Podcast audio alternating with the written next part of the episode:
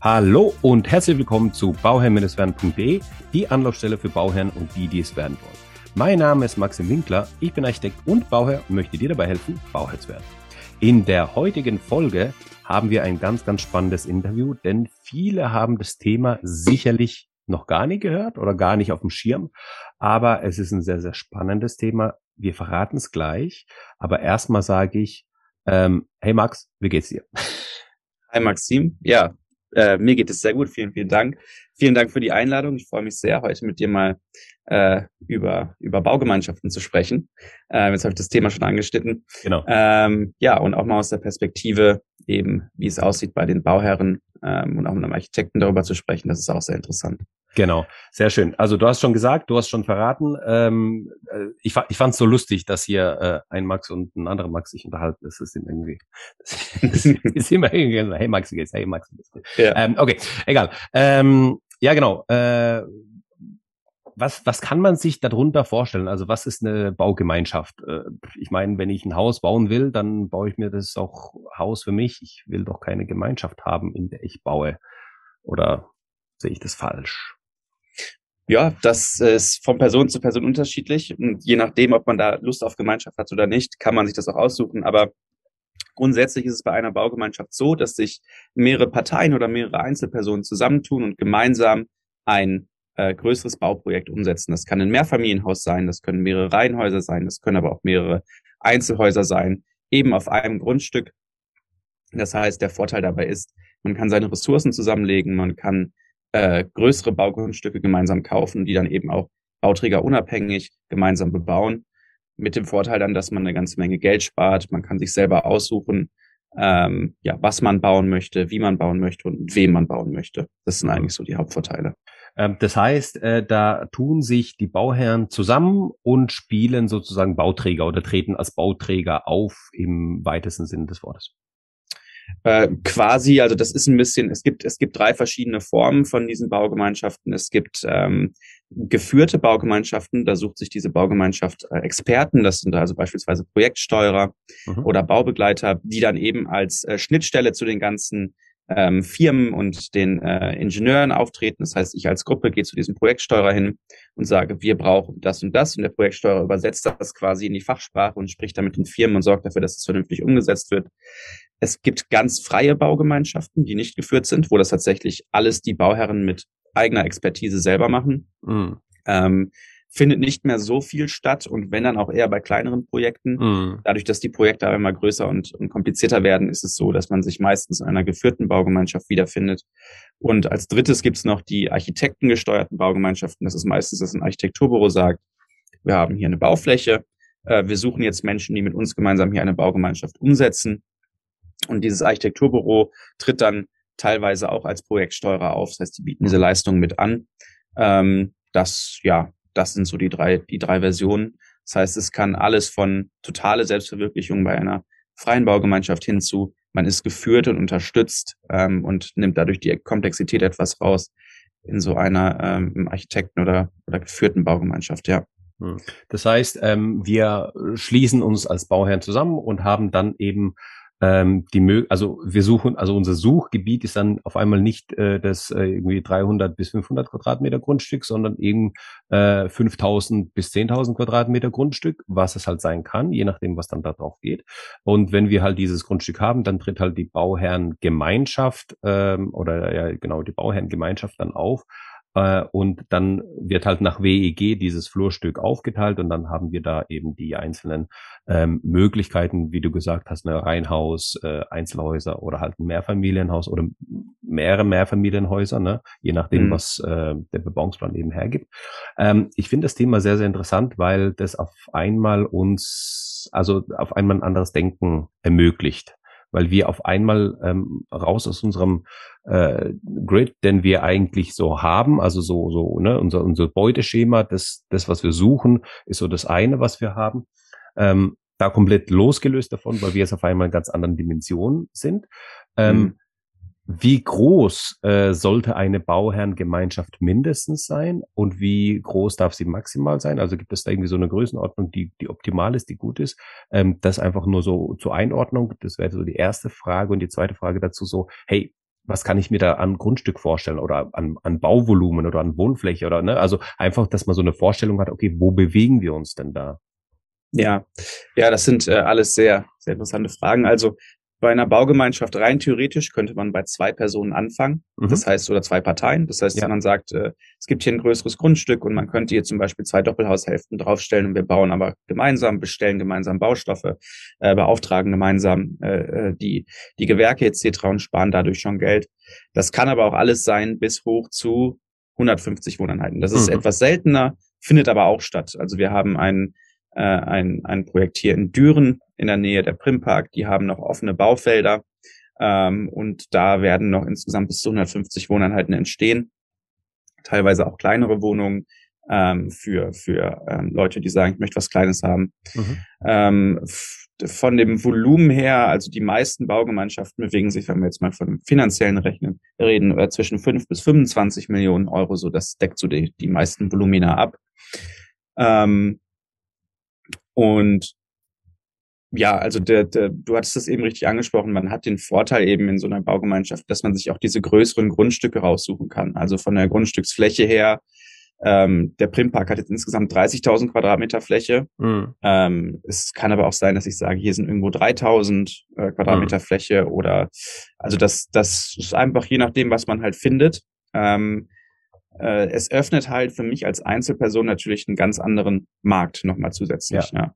ja. Und es ist auch so, gerade wenn, ähm, das passiert jetzt auch immer mehr, äh, im Bestand größere Gebäude verkauft werden mit mehreren Wohneinheiten, mhm. dann habe ich als Einzelperson normalerweise keine, keinen Zugriff auf eine dieser Wohneinheiten. Ja.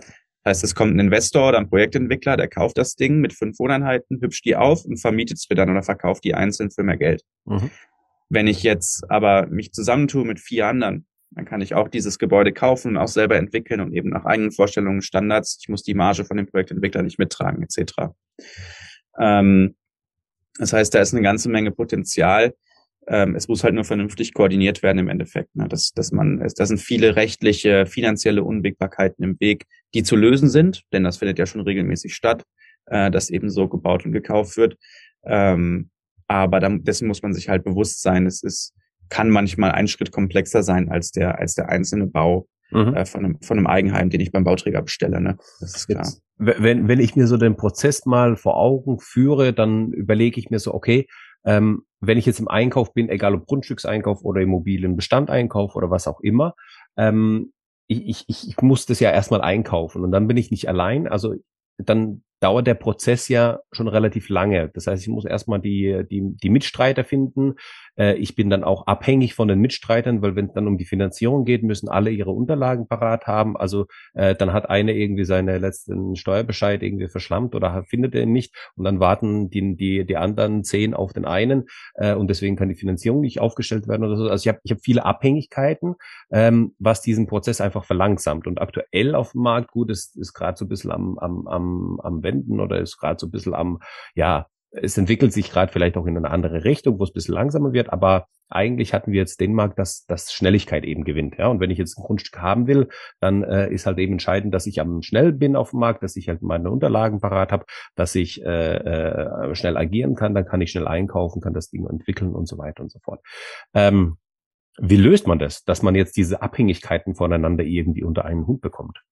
Ja, und genau das ist nämlich der Punkt, an dem wir auch ähm, jetzt mit äh, werdetnachbarn.de ansetzen wollten, ist, man muss vororganisiert sein. Mhm. Das heißt, es ist wichtig, dass man im Vorhinein weiß, welche Dokumente brauche ich, mhm. welche Bestätigungen brauche ich ähm, und was muss ich machen, wenn wir was gefunden haben, was wir kaufen wollen. Mhm. Und ähm, es ist häufig so, dass äh, eine Kerngruppe erstmal am Anfang, ähm, also sagen wir mal, da ist Platz für zehn zehn Wohneinheiten auf diesem Grundstück oder ein Gebäude mit zehn Wohneinheiten. Sechs Leute haben sich schon gefunden und die stellen die Finanzierung erstmal auf und mhm. suchen sich dann die nächsten vier noch dazu. Mhm. Es ist aber auch so, dass bei äh, insbesondere bei den Baugemeinschaften der große Vorteil ist, ähm, dass Städte wie Frankfurt oder Hamburg äh, 15 bis 20 Prozent der Flächen, äh, die sie ausweisen, jährlich äh, für, für Bautätigkeit, dass die an die, für diese Baugemeinschaften vorgemerkt werden. Mhm. Und da ist es dann so, dass die sagen, Ihr müsst euch mit einem Konzept bewerben, das uns überzeugen muss. Das heißt, es muss besonders nachhaltig sein oder einen sozialen Charakter haben Ähm, Aber dieses Konzept können die ja nur dann entwickeln, wenn sie einen Projektsteuer, einen Architekten oder sowas an der Seite haben. Ne? Also, also die Bauherrengemeinschaft selbst kann das Konzept ja nicht entwerfen oder entwickeln, oder? Ähm, also das, die könnte sie vielleicht schon, aber es ist ratsam, wenn man sagt, wir haben hier eine Gruppe, ja. die bereit ist, das zu machen, äh, dass die sich zusammentut und dann jemanden äh, dazu holt mit einem Architekturbüro mhm. ähm, und das konkretisiert eben dieses dieses äh, ja, dieses Vorhaben ja, äh, und das Konzept. Ähm, aber um das weiter auszuführen, ich bewerbe mich darauf und dann mhm. habe ich eine gewisse Zeit. Also die geben einem eine Option auf das Grundstück dann, wenn ich den Zuschlag erhalte von das kann alles zwischen neun bis 18 Monaten sein. Okay. Und in dieser Zeit habe ich äh, die Möglichkeit, erstmal die Finanzierung vernünftig aufzustellen, mir den Rest der Gruppe zusammenzusuchen, ähm, das, den Entwurf komplett zu planen. Also das, ähm, das macht es ein bisschen einfacher und dadurch kann man sich eben in dieser Gruppe geht man in einen quasi geschützten Markt rein. Das ist nicht mehr, dass man sich durchsetzen muss gegen Investoren oder Entwickler, weil mhm. die haben gar keinen Zugriff auf diesen Markt. Ja. Das heißt, da habe ich ein bisschen mehr Zeit. Mhm. Und es ist so, also beispielsweise in Bonn äh, hatten die jetzt teilweise im Wohnpark 2 ähm, mehr Grundstücke als Baugruppen, weil es nicht genug Baugruppen gab, weil niemand das kennt mhm. oder nicht genug Leute das kennen. Das heißt, da ist es äh, wie auch in Düren so, äh, da gibt es einen Überhang. Da sind mehr Grundstücke zur Verfügung, als, als eigentlich ähm, Baugruppen da sind, die das bebauen können. Ähm, und das ist eigentlich ganz interessant. Ähm, in, in der Hinsicht, weil da hat man wirklich noch die Möglichkeit, okay, hier habe ich auch ein bisschen Zeit und in der Gruppe eben gemeinsam dieses Konzept zu entwickeln und ich muss mich nicht durchsetzen oder über einen Bieterwettbewerb oder sowas äh, darum kämpfen, dass ich an so ein Grundstück komme.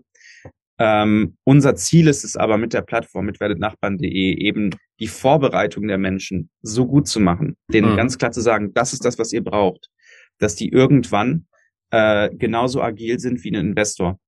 Mhm. Ähm, dass die sagen können, wir sind bereit, wir haben alle die Finanzierungsbestätigung von der Bank, wir haben unsere Rechtsform aufgesetzt, wir warten jetzt nur noch auf das passende Grundstück, da ist etwas, was uns passt, zack, kaufen. Ja. Und ähm, das ist halt ganz wichtig, dass die Geschwindigkeit von diesen Gruppen erhöht wird. Und das macht man eben, indem man vorbereitet und die Komplexität verringert.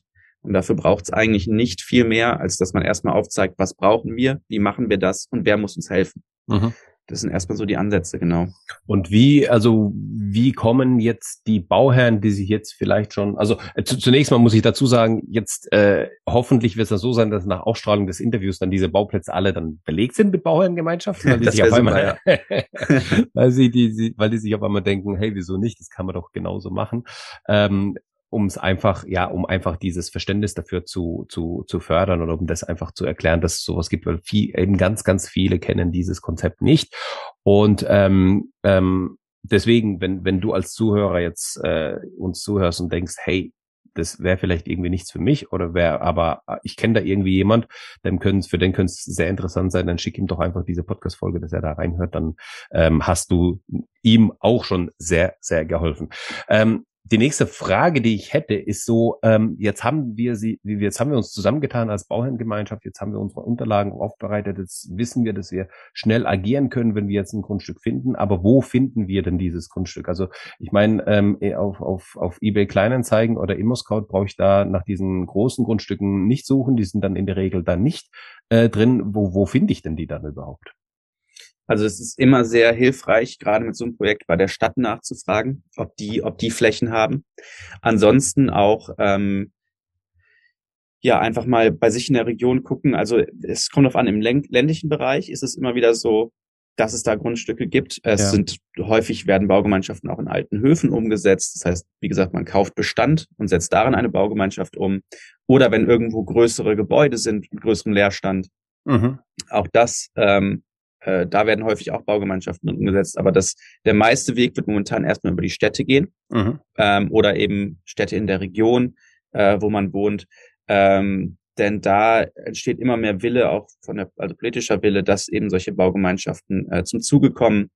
Ähm, das wäre mein erster Tipp. Aber auch da, es gibt immer mehr Privatleute, die Grundstücke erben. Also wir haben das jetzt mal ausprobiert. Wir haben hier äh, in Köln jemanden angeschrieben, der hatte ein großes Baugrundstück, der wollte das verkaufen und wir haben zu dem gesagt, was, halt, was halten Sie denn davon, ähm, wenn da Eigennutzer draufkommt? Das heißt, anstatt dass Sie das jetzt an den nächsten Investor vergeben, mhm. ähm, da war sogar schon eine Baugenehmigung vorhanden. Das heißt, mhm.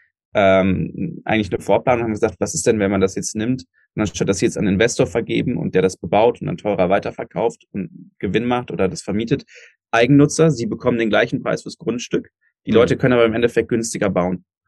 Und der sagt, ja, stimmt, warum nicht? Das finde ich ist ja. viel besser. Ja. Und da ist ein Riesenpotenzial unserer Meinung nach auch noch, dass es sehr viele private Eigentümer von großen Grundstücken auch gibt, hm. die sagen, ähm, das finden wir selber besser, für die macht es finanziell gar keinen Unterschied. Ja. Ähm, ob die das jetzt an einen Investor verkaufen oder eben an eine Baugruppe. Hm. Aber die Baugruppe spart eben dadurch, dass sie selber die Entwicklung am Ende macht.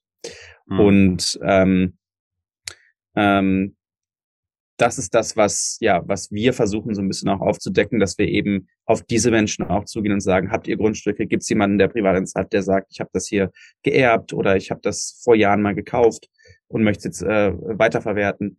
Ähm, die eben auch für sich selber sagen, wir haben den Anspruch, dass das sozial verträglich weiterverwertet wird oder mhm. bebaut wird. So, und da sind solche Gruppen, Baugruppen dann eben ähm, ja ideal für. Ähm, und das ist der Markt, der sich auch noch entwickeln wird, wo auch noch sehr viel Potenzial ist, sind wir uns sicher. Also da auch gern selber dann mal gucken, ob man jemanden kennt in der um, äh, im Freundes-, Familien-, Bekanntenkreis oder so, der ein größeres Grundstück hat und ja. dann fragen. Ja. ja. Und ähm, was sind denn so die Größenordnungen, wo du sagst, okay, das ist so im Schnitt ist es das, was was irgendwie gängig ist, dass man eben ein Zehnfamilienhaus hat oder ist es eher die Größenordnung 20, 30, 40 Wohneinheiten?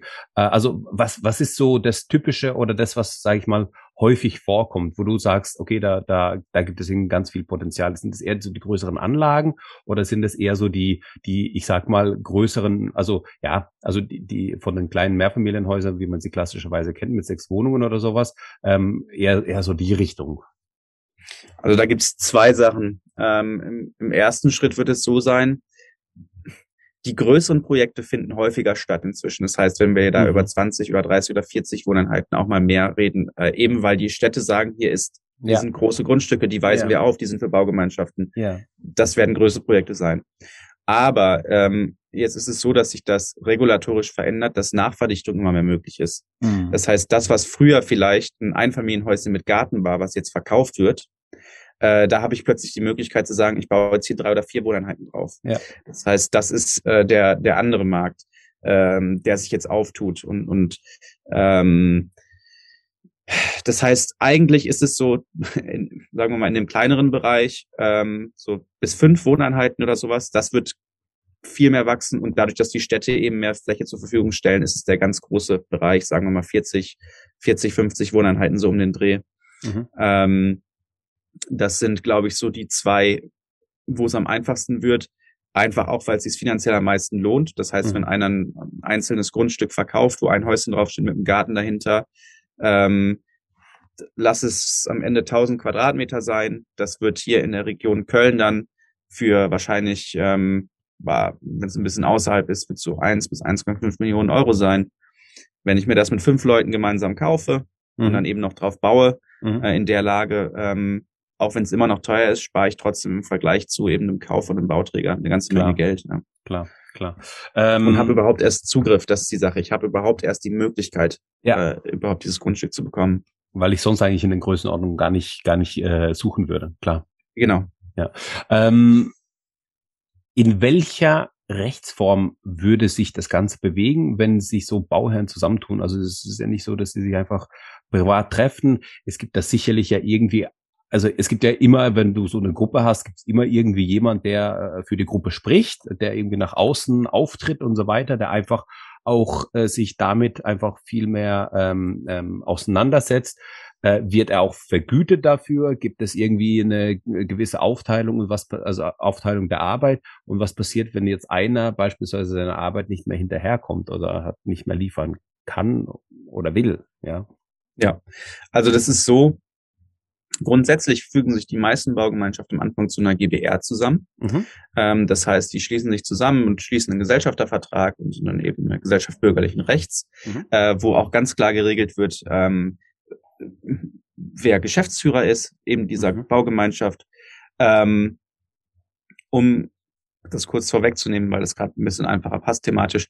Ähm, in vielen Baugemeinschaften ist es inzwischen so, dass es ein Punkt, Punktesystem gibt. Das heißt, die Leute, die sich mehr einbringen, sammeln mhm. Punkte ah ja, okay. und kriegen darüber ähm, äh, am Ende Vergünstigung.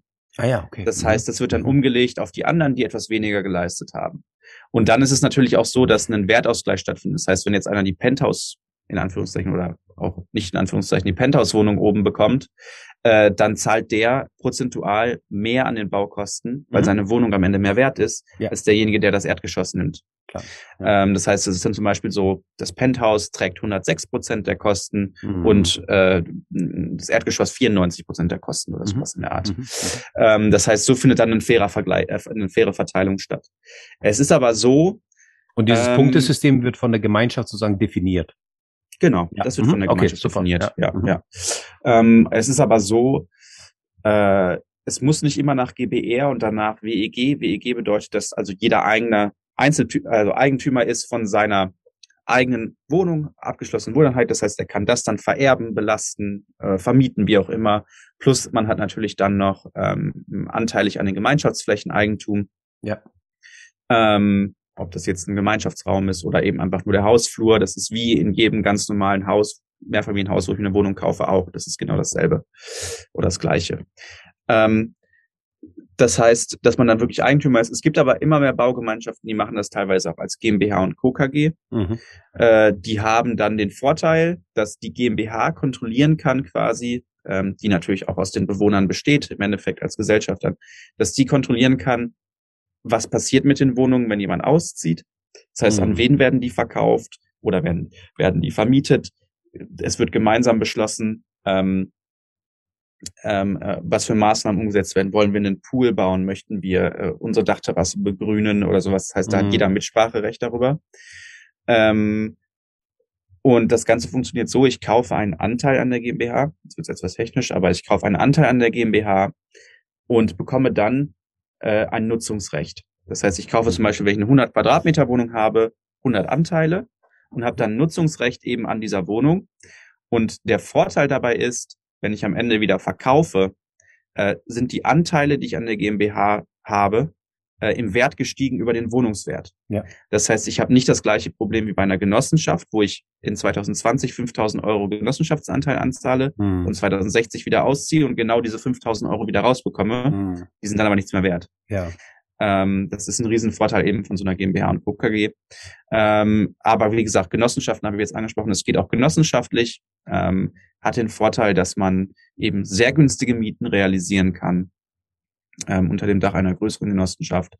Ähm, das sind aber so die, die Hauptformen. Also WEG, dass ich wirklich Eigentümer bin von meiner Wohnung, ganz normal, wie man das kennt, eben über eine GmbH und KKG, dass ich also Anteile habe quasi an dem Gebäude und ein Nutzungsrecht für meine Wohnung oder eben eine Genossenschaft, wo ich einen Genossenschaftsanteil äh, zeichne und äh, dann am Ende eine Miete trotzdem noch an die Genossenschaft zahle, die aber sehr viel geringer ist als der ortsübliche Durchschnitt.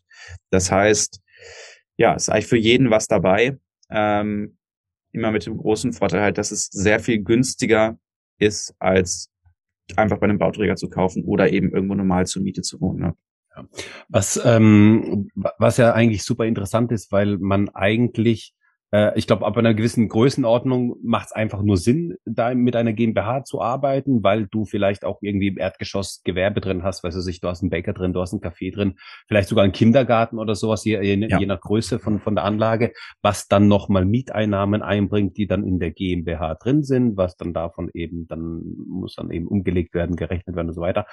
Aber das ist halt, also wenn du da der Geschäftsführer dieser GmbH bist, das ist halt auch ein, also das bindet ja auch Zeit. Das, also macht man das dann nebenbei oder ähm, ist, ist es dann tatsächlich so, dass dann sich einer dafür, äh, sage ich mal, aufopfert und das eben hauptberuflich mehr oder weniger macht? Ab einer gewissen Größe. Also ich rede jetzt nicht von zehn Einheiten oder 20, sondern halt eben, wenn wir jetzt im Bereich von 60, 70, 80 sind. Oder gibt man das einer professionellen Hausverwaltung ab und kann das dann wiederum nebenbei machen? Also es gibt mit Sicherheit auch ähm, Gemeinschaften, die das abgeben an eine professionelle Hausverwaltung. Kann ich mir schon sehr gut vorstellen. Bei einer Genossenschaft ist es jetzt so, dass man meistens unter einen, einen Dachverband geht. Ähm, und äh, da finanziert sich der quasi der Geschäftsführer oder der, der das Gesamte verwaltet darüber, dass eben genügend äh, Mitglieder in der Genossenschaft sind, die mhm. ähm, ähm, die eine gewisse Größe hatten, dadurch auch einen gewissen Umsatz machten. Dadurch kann die Verwaltung dieser Genossenschaft halt finanziert werden. Bei den GmbHs, die ich bisher gesehen habe, und das ist noch ein relativ neues Modell, äh, ist es meistens einfach auf freiwilliger Basis. Also die, okay. die Leute sagen, äh, wir tauschen das regelmäßig durch, jeder macht das mal, der dazu, der dazu sich in der Lage sieht. Und ähm, klar, ein gewisser Aufwand ist dabei. Ähm, also jetzt, du hast gerade die Gewerbeeinheiten angesprochen, also zum Beispiel da in dem Primpark in Düren, die haben zwei Kitas, die haben einen Coworking Space, die haben eine Werkstatt, wow. eine gemeinsame, die haben einen, äh, die haben ein großes Waschcafé, die haben einen Yoga-Raum, die haben einen Toberaum für Kinder, ähm, die haben alles Mögliche und ähm, das muss natürlich verwaltet werden. Die haben eine Klangwerkstatt, wo die Kinder auf Schlagzeug sonst was laut sein können. Also cool. ähm, die haben sich da echt was Cooles geschaffen. Aber natürlich ist da ein gewisser Verwaltungsaufwand dahinter. Ähm, das machen die Leute aber eigentlich gerne. Es ist auch nicht unbedingt Pflicht. Also es gibt da manche, die sind da super involviert, die sagen, ich bin jetzt in Rente und das macht mir Spaß.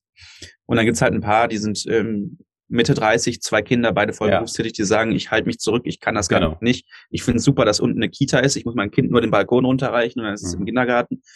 Aber sonst ähm, kann ich jetzt gerade nicht. Aber das ist wie, wie, wie immer im Leben. Ne? Es gibt ein paar, die sich ein bisschen mehr involvieren und ein paar, die es ein bisschen weniger machen.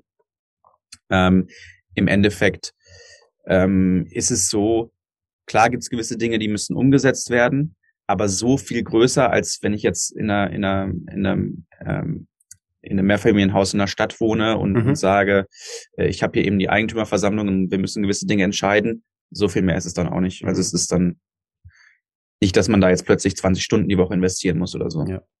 Und, und ich finde ja das, das Ganze insofern spannend, weil das, diese ganzen Ausführungen oder diese ganzen Thematiken, die wir jetzt haben, das kann man sowohl auf eine Wohnanlage, Mehrfamilienhaus, 100 Wohneinheiten äh, übersetzen, aber auch eben auf eine, sage ich mal, Haussiedlung, wo es eben Reihenhäuser oder Doppelhäuser gibt, die einfach eine größere äh, Fläche äh, bebaut haben um dort eben auch so Gemeinschaftsflächen anbieten zu können, die eigentlich gar nicht vorstellbar wären, wenn man das nicht gemacht hätte, weil man sich natürlich dadurch auch so bisschen, also es macht ja auch die ganze Anlage oder die ganze, das ganze Projekt nochmal attraktiver, wenn du solche Gemeinschaftsflächen hast. Und ich, ich kenne solche Konzepte, wo man auch so also da, da darf man auch kreativ werden, auch als als Bauherrengemeinschaft. Und äh, äh, die einen wollen da ein unbedingt, äh, weil da ein, ein Fahrradbastler dabei ist, die wollen dann unbedingt einen Fahrradraum haben, wo man auch so, so eine Werkstatt hat, dass man da auch ein bisschen was tüfteln kann.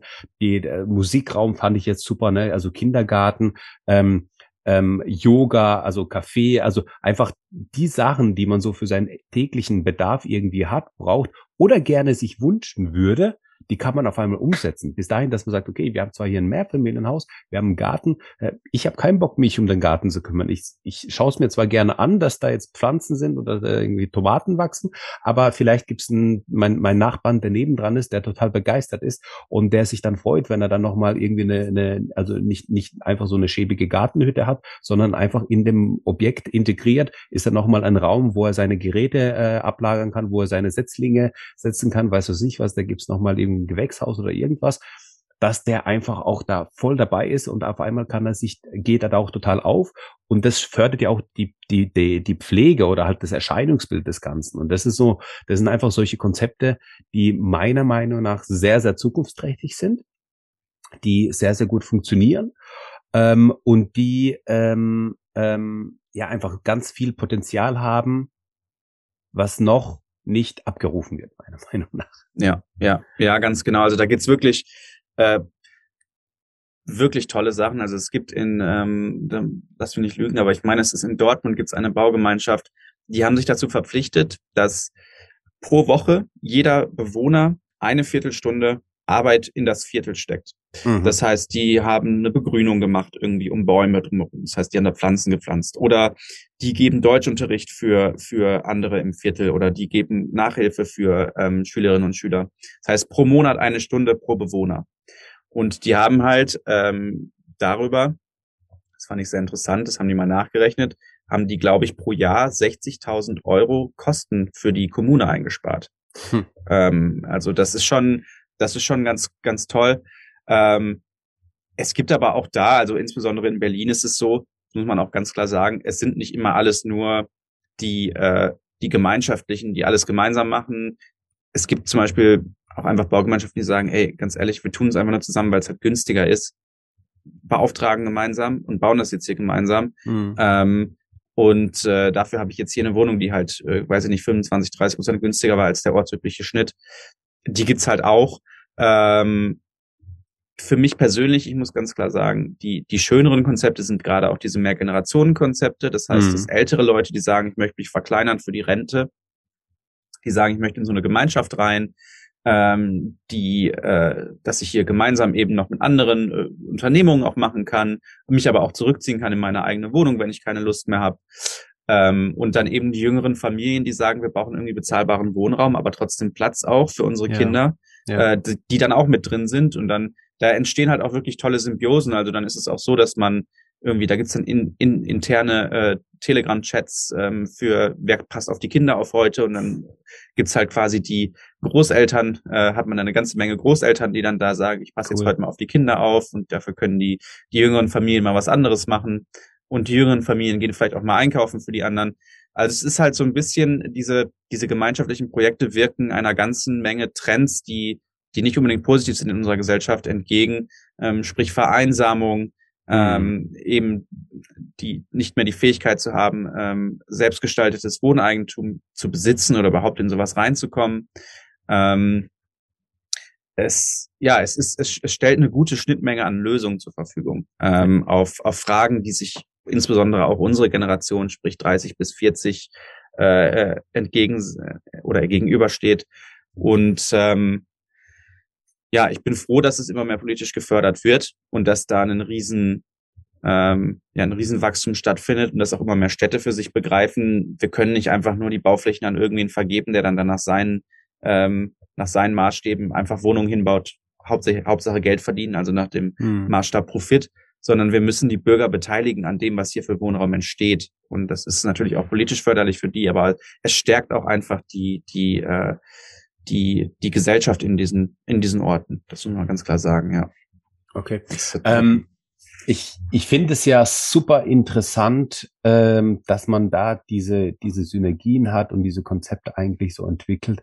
Äh, und ich, ich weiß auch, als aus auch persönlicher Erfahrung heraus, dass Architekten da total gut dafür zu begeistern sind. Also die Architekten mhm. lieben solche Konzepte. das heißt, ähm, einen Architekten zu finden, einen Architekten dafür zu finden, wird, äh, sage ich mal, das, das kleinste Problem sein, sofern er die Zeit hat. Das, das, also die Zeit ist da eher Problem. Ähm, äh, weniger die, ähm, die, die Motivation der Architekten, weil die finden solche Konzepte ähm, sehr, sehr gut. Ja, also da, da, die, diesen, da kannst du die Architekten sehr, sehr gut damit begeistern. Ähm, wenn, wenn, wenn wir uns jetzt zusammentun als Bauherren, ja, und wir haben uns jetzt zusammengetan, wir haben uns jetzt irgendwie ein Grundstück mit der Stadt haben wir äh, gesprochen, da gibt es ein Grundstück, da haben wir uns jetzt drauf beworben. Ähm, die Finanzierung steht eigentlich auch schon. Jetzt kommen irgendwie die ersten Probleme, die ersten Bewegchen. Wir haben die äh, Kommunikation mit dem Architekten, mit dem Amt, mit den, mit den ausführenden Firmen und so weiter. Ähm, jetzt muss sich da jemand drum kümmern. Ähm, ist es dann eben auch so, dass man da einfach für den Bauprozess auch länger einplanen muss, weil Entscheidungen nicht von einer Person abhängig sind, sondern erstmal eben vielleicht auch beschlossen werden müssen? Oder gibt es dafür eben auch Lösungen, wo man sagt, okay, das geht irgendwie äh, bis nur bis, also man hat eine Kompetenz, bis Entscheidungen, weiß ich nicht, in Euro ausgedrückt oder wie auch immer, äh, die kann der Geschäftsführer tätigen sozusagen und alles andere muss beschlossen werden. Also wir kommen jetzt aus einer Phase, ähm, wo es tatsächlich so war, dass viele dieser Baugemeinschaften lange gebraucht haben. Also es kann auch mal fünf, auch mal sechs, auch mal sieben Jahre dauern. In der Regel nicht. Also meistens ist man so nach drei Jahren ist man an einem guten Punkt, dass man einziehen kann von der ersten Idee bis zu dem Punkt, wo, wo man den Schlüssel in der Hand hält. Was schon, was schon sehr gut ist, drei Jahre, ne? Was also, also sehr, sehr gut ist, ja, ja. ja, Also, das ist, das ist man muss sich mal ja. überlegen, du hast ja einen Vorentwurf, also du hast diese ganze Phase, dann hast du die Genehmigung, wo du erstmal wartest, dann hast du die Bauphase, die ein Jahr dauert. Und wenn du sagst, okay, drei Jahre, das ist ja eigentlich überschaubar. So vom, vom, also hört sich jetzt erstmal ganz viel an, nach drei Jahren, ne? Aber ähm, im Endeffekt im Einfamilienhausbereich bewegen wir uns von der Idee bis zum Schlüssel eigentlich auch so in der Größenordnung, muss man einfach ja. ja. Es ist allerdings so, ähm, dass das Ganze jetzt schneller wird. Das heißt, früher war es wirklich so, gerade Anfang der 2000er und auch noch bis, bis Ende, äh, ja eigentlich bis 2010, 12, da sieht man viele Projekte, das war ein riesengroßes Wünsch dir was, weil die hatten keinen Druck. Grundflächen waren da und ja, wir können alle mal machen. Das ändert sich. Es wird erstens sehr viel modularer. Mhm. Äh, es gibt da in, in der Nähe von München gibt es eine ganz tolle Baugemeinschaft, die meiner Meinung nach auch die Baugemeinschaft der Zukunft quasi ist. Da gibt's vier Module, S, M, L und XL. Das kann man mhm. sich aussuchen, was man haben will. Mhm. Äh, und äh, sobald alle Module voll sind, wird gesteckt. Dann wird einfach, die werden teilweise gegossen in einem Fertigteilewerk, die werden dann zusammengesteckt zu einem großen, ähm, zu einem großen Projekt. Die haben, ähm, ich glaube, die haben, ich meine, die haben einen äh, Sportplatz auf dem Dach, die haben einen Pool, die haben ähm, vor allen Dingen für, für Geschäfte ist die gedacht. Das heißt, es sind viele kleine Geschäfte, die sich da zusammengetan haben, um gemeinsam mhm. eben dieses Projekt umzusetzen. Ähm, aber das ist so die Zukunft und es wird am eher an den Punkt kommen, wo es, ich nenne es immer die Illusion of Choice. Also man hat die Auswahlmöglichkeit zwischen drei oder vier Sachen. Mhm. Und ähm, innen, wenn man dann da sich äh, weiß ich nicht, italienische, italienischen Marmor oder sowas hinlegen möchte, kann man das alles machen, aber das mhm. Grundgerüst ist vorgegeben und entweder gefällt mir das oder es gefällt mir nicht. Mhm. Und ähm, wenn man jetzt ganz zynisch sein möchte, ist das im Endeffekt nur das ultimative Vorverlegen des Vertriebszeitpunkts einer Immobilie. Das mhm. heißt, mhm. ähm, man verkauft die Immobilie schon, bevor sie überhaupt geplant wurde, ganz, ganz am Anfang bei der ersten Idee quasi und sagt, hier, äh, das sind die Auswahlmöglichkeiten, die du hast. Wir wissen noch nicht, ob es gebaut wird. Wir wissen noch nicht, wann es gebaut wird. Wir wissen nicht, ob wir genug Leute zusammenbekommen. Aber du hast eben die Chance auf ähm, bezahlbaren, bezahlbares Wohneigentum in einer größeren Stadt oder generell überhaupt Zugriff auf, auf, auf etwas Eigenes.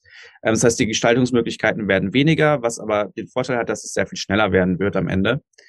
Ähm, und es ist auch so, also Städte wie Freiburg beispielsweise, die hatten früher diese äh, Konzeptvergabeverfahren und dann hatte man eine Grundstücksoption von 18 Monaten.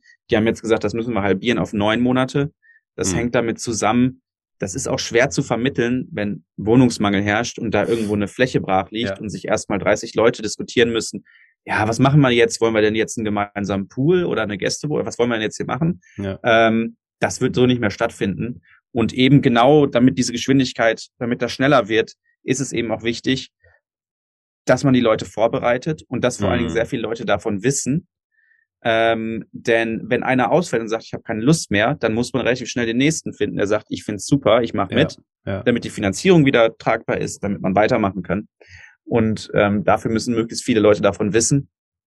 Und das ist die Zukunft, auf die wir jetzt zulaufen. Also man merkt das auch bei den Städten, die professionalisieren sich da enorm. Ähm, die bauen teilweise eigene Plattformen, die ähm, werden da immer cleverer, die haben äh, Koordinationsstellen werden immer mehr geschaffen. Also Köln hatte ganz lange keine, das kommt jetzt hier langsam in Gang. Da gibt es eine Koordinationsstelle von der Stadt, die äh, tatsächlich dann hingeht und wo man sich anmelden kann und sagen kann, ich würde ganz gerne in so einer Baugemeinschaft bauen und die Stadt sagt einem dann Bescheid, sobald es soweit ist. Ähm, in Hamburg wird das schon auf ganz hohem Niveau betrieben. Ähm, da ist das schon echt ein, ein Prozess. Da ist es inzwischen so, äh, dass es einen Überhang an Interessierten an diesen Baugemeinschaften gibt. Also wo es in anderen mhm. Städten noch so ist, dass, ähm, dass ähm, die Grundstücke nicht besetzt werden, weil keiner weiß, wie es geht. Ja. Das ist in Hamburg so, die sind so professionell und so cool, äh, cool. Äh, inzwischen mit diesem Thema befasst, dass die, ich glaube, die bauen insgesamt 1200 Wohneinheiten jetzt in den nächsten paar Jahren in Baugemeinschaften. Also echt eine ganze Menge Holz. Ähm, und in manchen Arealen geben die über 20 Prozent an diese Baugemeinschaften. Wow. Also es ist schon, mhm. ist eine ganze Menge. Ähm, und das ist alles unter dem damaligen Oberbürgermeister, ähm, äh, der unser jetziger Kanzler ist, ist das festgelegt worden. Mhm. Und der hat nicht ganz ohne Grund wahrscheinlich das Bauministerium jetzt auch ähm, quasi eingesetzt, ähm, beziehungsweise eröffnet, wie auch immer man das bezeichnen möchte. Und äh, das sind alles Themen, die werden da auch auf dem Tisch liegen. Und das wird sich jetzt, das ist, das ist der Markt, der sich da jetzt entwickeln wird. Ähm, mm. Und das ist auch so ein bisschen die Wette, die wir natürlich eingehen, dass wir sagen, dass das immer mehr Städte auf dem Schirm haben und die brauchen eben Hilfe. Äh, die ja. müssen wissen, wer macht das, wie mache ich das, wo kriege ich die Leute her, die das können. Ne? Und jetzt habt ja. ihr genau dafür eben die Plattform.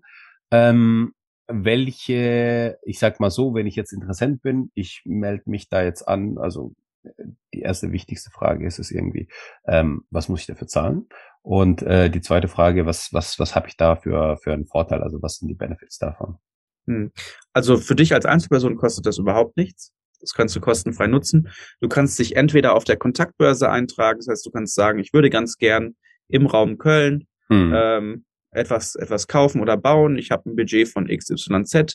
Man kann sich kurz vorstellen, auch mit Bild. Und wenn es dann eben andere gibt, die ähnliche Vorstellungen haben, kann man mit denen gemeinsam reden. Mhm. Oder was auch noch sehr einfach ist im Verhältnis, es gibt Projekte, die schon initiiert wurden, die wir vorstellen bei uns. Da kommen wöchentlich neue Projekte dazu und denen kann man sich anschließen. Das heißt, man kann mhm. sich gucken, gefällt mir das, wo die bauen und was die bauen und wer das ist, ähm, was für Konditionen gibt's da. Und dann kann man eben, man hat so ein bisschen einen alternativen Weg eben zu, zu ähm, jetzt mal abseits von Immo-Scout und dem üblichen Makler und Hauen und Stechen auf eBay Kleinanzeigen, ja. hat man da die Möglichkeit, eben an Wohneigentum oder an Wohnraum zu kommen. Ähm, und ja, kann da auch noch selber ein bisschen mitgestalten dann meistens am Ende, ja. Hm. Das ist, das ist eigentlich so, das, das, das, das Thema ist ja eigentlich, okay, ich habe ja jetzt erstmal eine Plattform, wo ich mich registrieren kann. Das ist komplett kostenlos.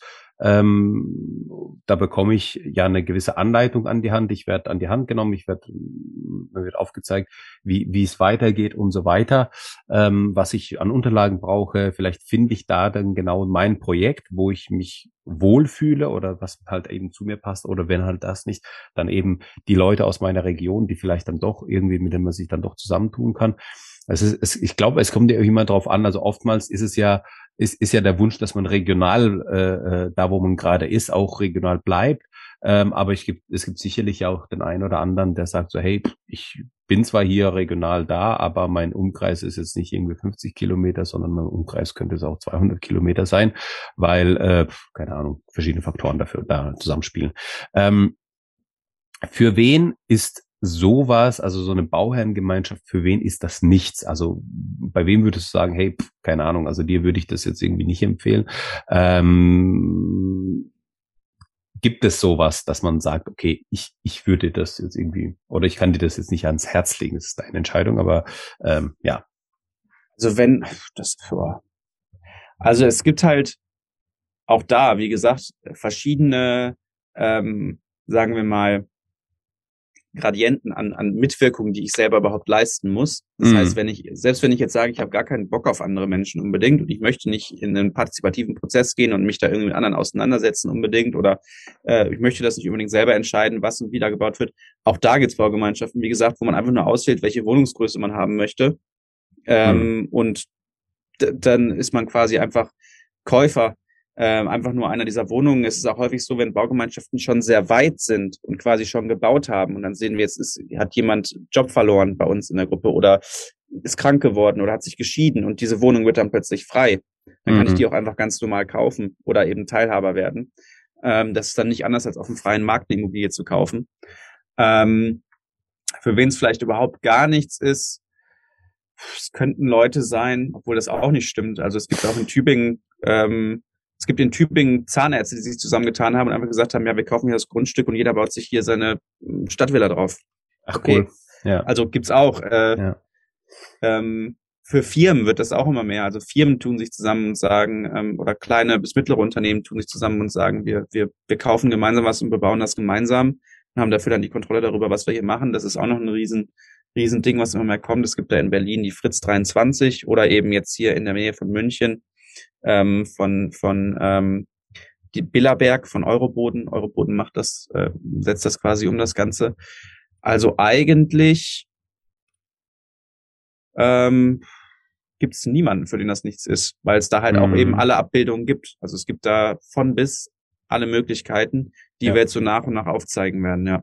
Das ist so, das ist eigentlich so ein bisschen der Vorteil, dass es einfach so individuell ist, aber auch gleichzeitig so flexibel ist und ja. ähm, dadurch, dass man diese Flexibilität hat, hat man einfach die Möglichkeit, das an diese Personengruppe oder die Bauherrengruppe so anzupassen, dass halt eben passt. Ne? Also wieder äh, schönes Beispiel, ne? wo du, wo du dann sagst, okay, hey, wir tun es zusammen ähm, und wenn wir uns jetzt äh, mal mal ein bisschen mehr gönnen wollen, dann äh, werden es halt irgendwie zwei, drei Villen, die da drauf kommen, die einfach ähm, in der Architektursprache und so weiter ähm, sich sich sich ähm, ja nicht unbedingt gleich sind, aber halt zumindest eine ähnliche Sprache sprechen, ähnliches, ähnliches Erscheinungsbild haben oder zumindest eine ähnliche Richtung haben, wo man trotzdem diese Individualität spürt.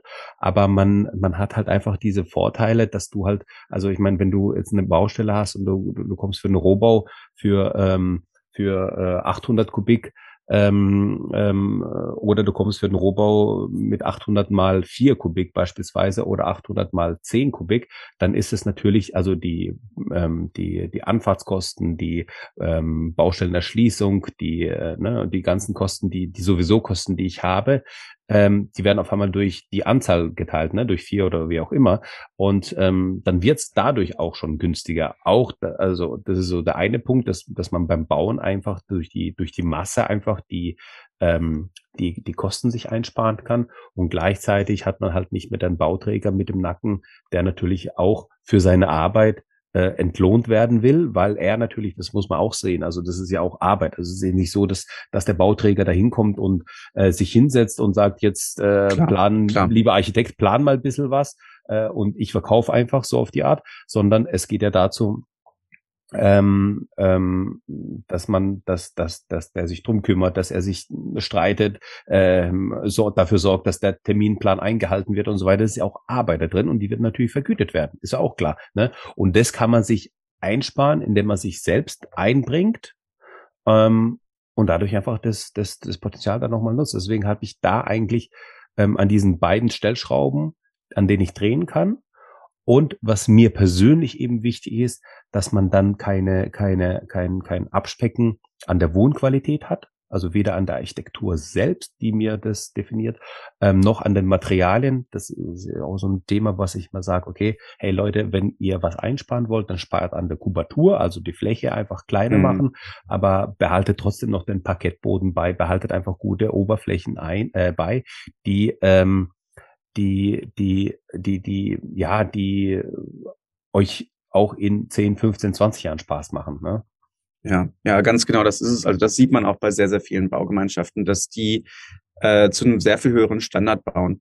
Ähm, also es gibt da ein Beispiel aus Berlin in der, ähm, äh, ich meine, es ist die Flottenstraße, heißt das Flotten- oder Flottillenstraße. Sehr interessant. Das ist äh, ein, ein, ähm, ein ein relativ hohes Mehrfamilienhaus und es ist quasi ähm, Rücken an Rücken, hat rechts einen Bauträger gebaut und links eine Baugemeinschaft. Und die, die Penthouse-Wohnung oben war halb so teuer wie die beim, beim Bauträger in der Baugemeinschaft. Mhm. Und die haben aber Dreifachverglasung, K440 damals, glaube ich, sogar schon äh, gebaut. Und der Bauträger hat halt Zweifachverglasung, ja, naja, halt irgendwie. Ähm, also nicht so energetisch hochwertig wie jetzt die mhm. Baugemeinschaft gebaut. Und ähm, häufig ist es auch so, also es gibt hier in Köln ein Projekt, ähm, die haben sich, nachdem sie fertig waren mit Bauen, das ist die Baugruppe 8 war, die haben sich dann auch zu einem Energie-Plus-Haus gewandelt. Mhm. Ähm, in, in Hamburg gibt's die äh, Doc, ein, Doc 71, die haben dann irgendwann gesagt, wir möchten jetzt anfangen, Imker zu imkern auf der Dachterrasse oder solche Sachen. Also das ist mhm. natürlich auch dadurch, dass die ähm, dass die Leute selber aussuchen können, die entscheiden sich dann meistens dafür, äh, möglichst nachhaltig, möglichst qualitativ hochwertig zu bauen, können es aber eben auch leisten, dadurch, dass mhm. sie halt eben nicht für dieses gesamte Handling, die der Bauträger ähm, übernimmt, äh, dass sie dafür nicht zahlen müssen. Aber du hast absolut recht, so ein Bauträger hat natürlich auch ein gewisses Risiko, weil der geht in Vorleistung. Ja, ja, ja genau. Aber man muss ganz klar sagen, der Markt in den letzten Jahren war so, dass sie sich echt freche Margen raussuchen konnten, also wirklich freche Margen. Ähm, also man sieht das hier in Köln, da gibt es das Sürter Feld, das ist im Süden.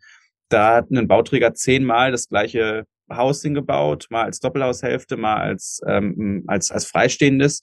Und nach acht von zehn sind die Preise gefallen. Das heißt, du wusstest, bei acht von zehn hatte der die, das voll und der Rest war Bonus. Ähm, nach acht von zehn verkauften. Das heißt, der hat dann eine Marge von um die 20 Prozent gehabt. Mhm. Und so toll das alles ist, aber dafür, dass er im Endeffekt die Finanzierung macht, der, der das Geld hat, das Grundstück zu kaufen, die Vorfinanzierung von dem Bauprojekt zu machen. Und das Risiko, egal was die erzählen, ist bei null. Also hm. die Dinger werden verkauft. Ähm, das, das dann dafür dann 20 Prozent, da muss man überlegen, also wenn die Hütte am Ende 800.000 Euro kostet, was 20 Prozent davon sind, mhm. was vor allen Dingen 20 Prozent finanziert auf 30 oder 35 Jahre sind. Das mhm. heißt, wenn ich, weiß ich nicht, wenn ich jetzt, ähm, sagen wir mal, 150.000 Euro spare, mhm. finanziert über die gesamte Laufzeit sind diese 150.000 Euro am Ende 300.000 Euro die ich wirklich ja. effektiv dafür äh, zahle. Äh. Und das ist für viele Familien der Unterschied zwischen, ich kann mir noch ein Kind leisten oder nicht. Oder mhm. wie auch immer. Und ähm, das muss man sich halt immer vor Augen führen.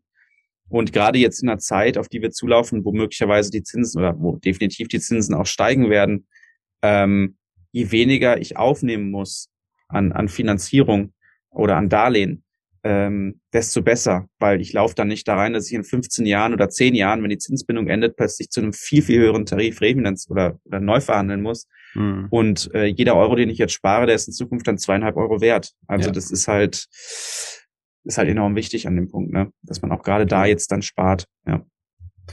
Jetzt ähm, ist es natürlich auch so, dass man als ähm, ähm, Bau, äh, Bauherrengemeinschaft dann ähm, vielleicht nochmal ähm, ja, zum Abschluss des Projekts ähm, das ganze Revue passieren lässt und, und sich überlegt, ja, war das, war das, war das gut, war das nicht gut, was gefällt einem und was gefällt einem nicht. Hast du da auch irgendwie Erfahrungswerte, wo man sagen kann, okay, irgendwie ähm, die sind, weiß was ich, gibt's eine Studie oder was, die sind in der Regel zufrieden oder die sind in der Regel äh, alle äh, danach geschieden und äh, äh, miteinander äh, sauer und äh, sind im Beef und so weiter und dann geht's gar nicht mehr gut aus sozusagen.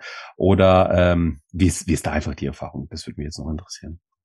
Also ich war jetzt schon bei relativ vielen Baugemeinschaften, auch über den Bundesverband für Baugemeinschaften zu Besuch. Also die machen immer mal wieder Exkursionen und es gibt die Jahrestagung jedes Jahr und habe schon viele Baugemeinschaften besucht und ich habe bis jetzt noch nicht eine gesehen, wo es irgendwie Knatsch gab.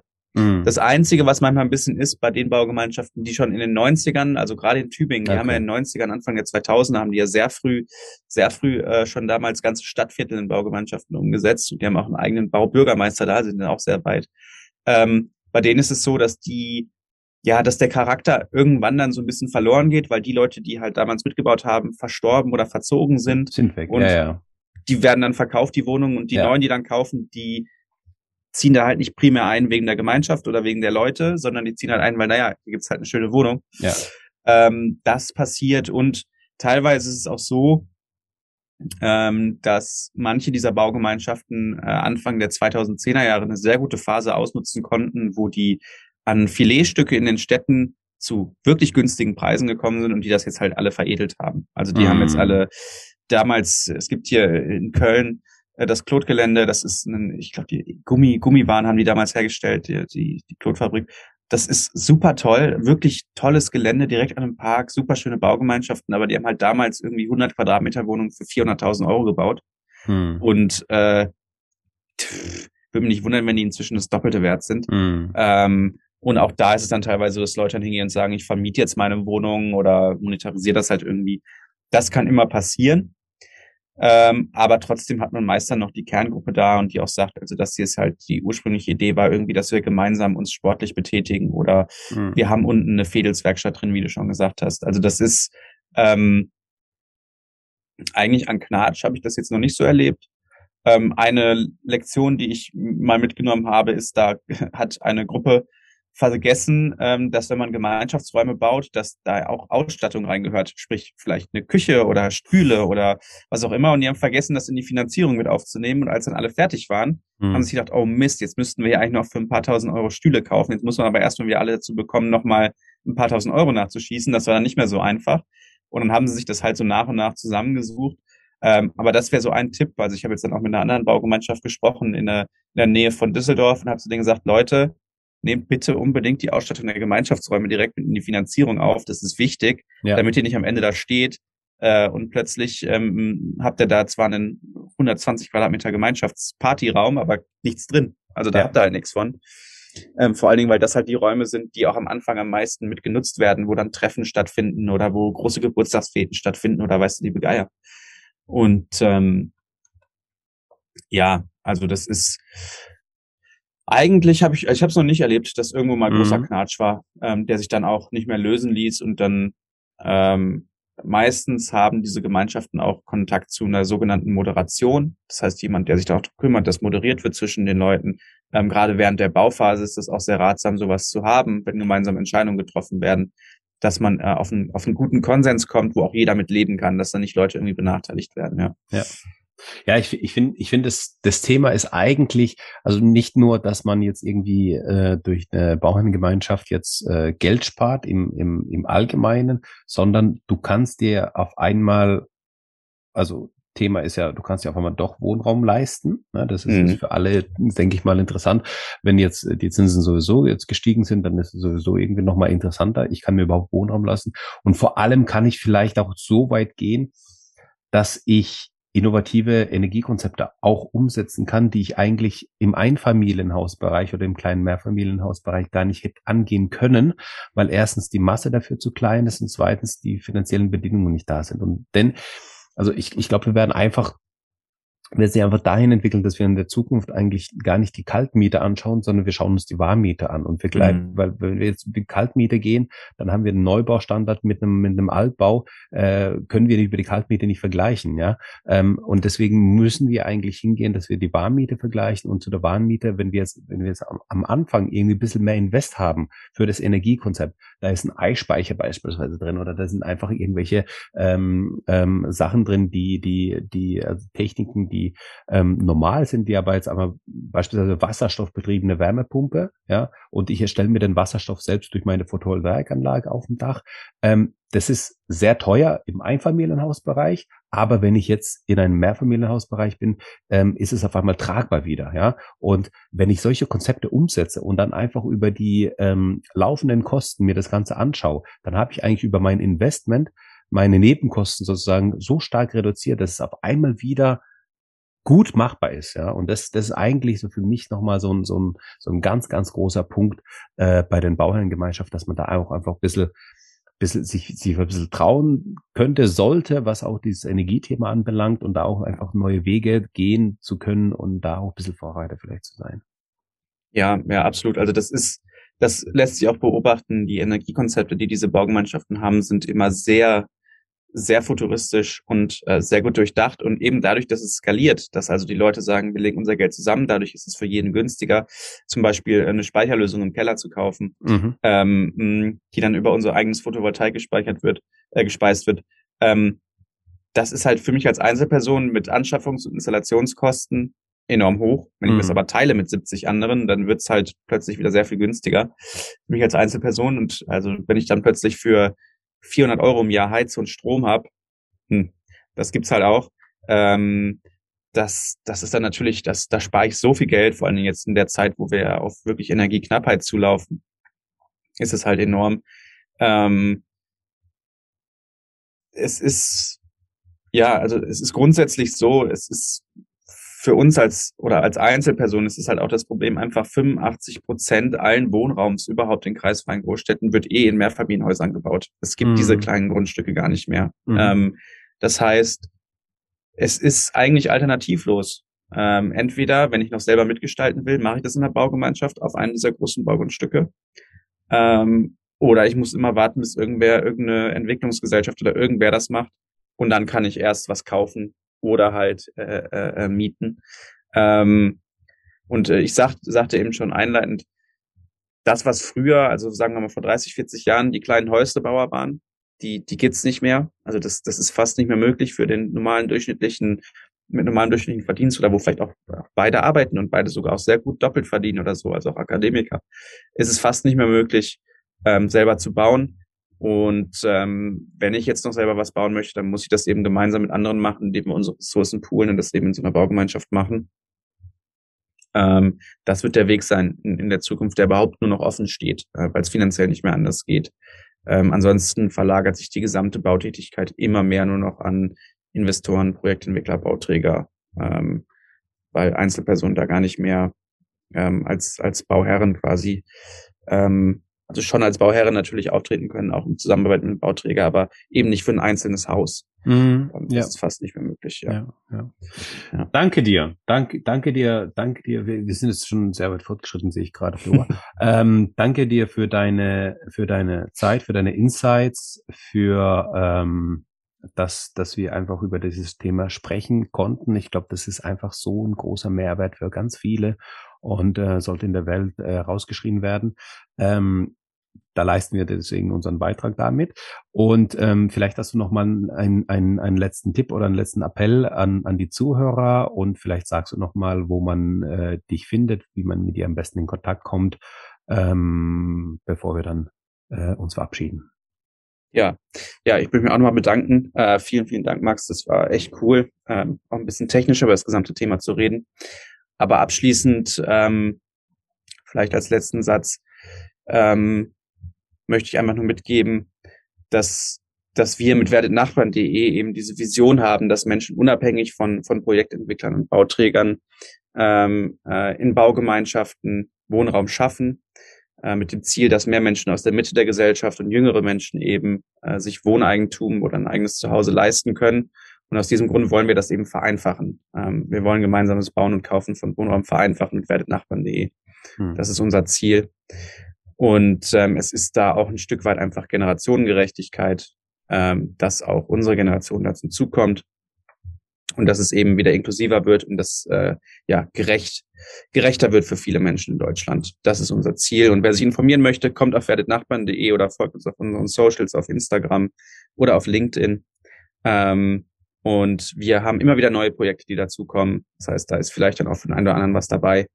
Ähm, und ja, das wäre mein abschließendes Wort dazu. Baut und kauft gemeinsam. Genau. Danke dir. Danke dir. Wir packen natürlich alles in die Show Notes rein, äh, Instagram und, und äh, Homepage und so weiter. Ähm, ja, also wie gesagt, danke dir für deine Zeit, danke dir für deine, für deine, ähm, ja, für deine Informationen, die du mit uns geteilt hast. Ich freue mich auf unseren weiteren Kontakt und äh, wenn, ja, wenn nochmal was ist, dann könnt ihr gerne auch an mich schreiben, an info.bauherr-werden.de. Ähm, wenn wir da ein paar Fragen nochmal vielleicht zusätzlich zusammenbekommen oder so, das können wir gerne auch vielleicht nochmal eine zweite Folge machen. Habe ich kein Problem damit. Äh, ähm, sehr gerne. Ansonsten wünsche ich dir auch noch einen schönen Tag und äh, wir, liebe Zuhörer, hören uns dann beim nächsten Mal. Bis dahin, macht's gut. Ciao, ciao. Ciao.